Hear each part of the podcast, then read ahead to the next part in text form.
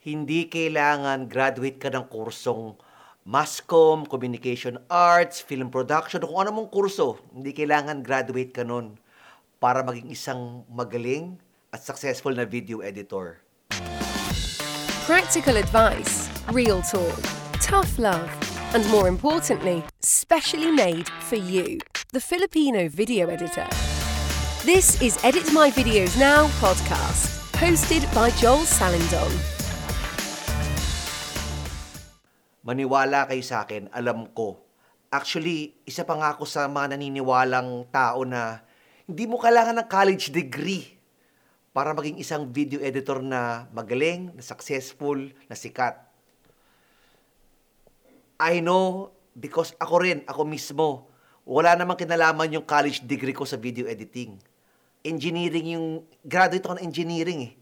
Ang layo, puro math yun Walang-walang kinalaman sa video editing yun. And yet, nakapagtaguyod ako ng career for the past two decades dito sa pag-video editing.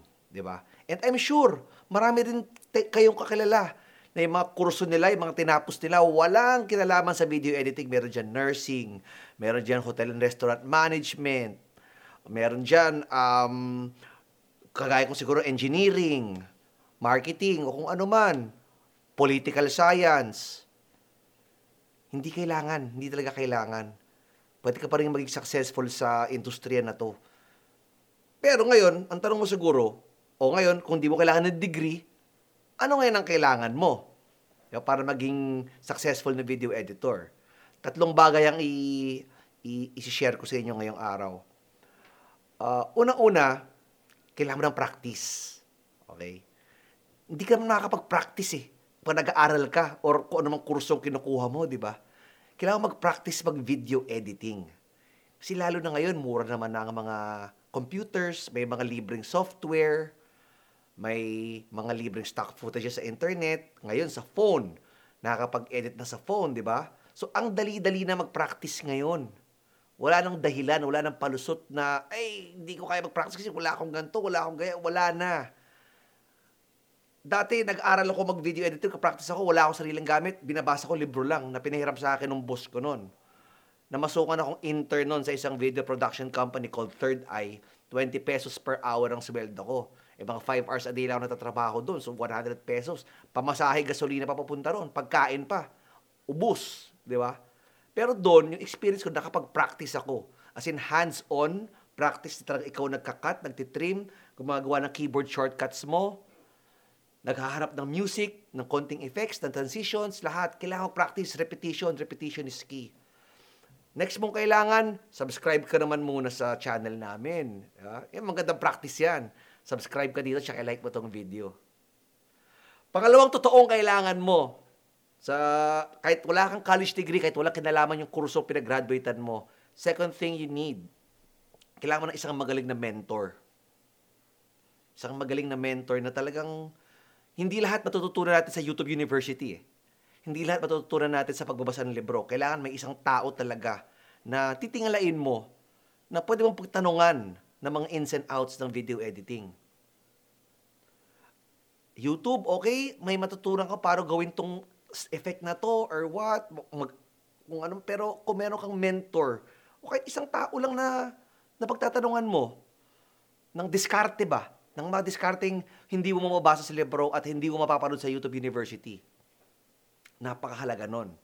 So, paano kung magkakaroon ng mentor? O mag-approach ka ng isang idol mong video editor, sabihin mo, mag-i-intern ka sa kanya. Yan, importante yan, yung mag-i-intern ka.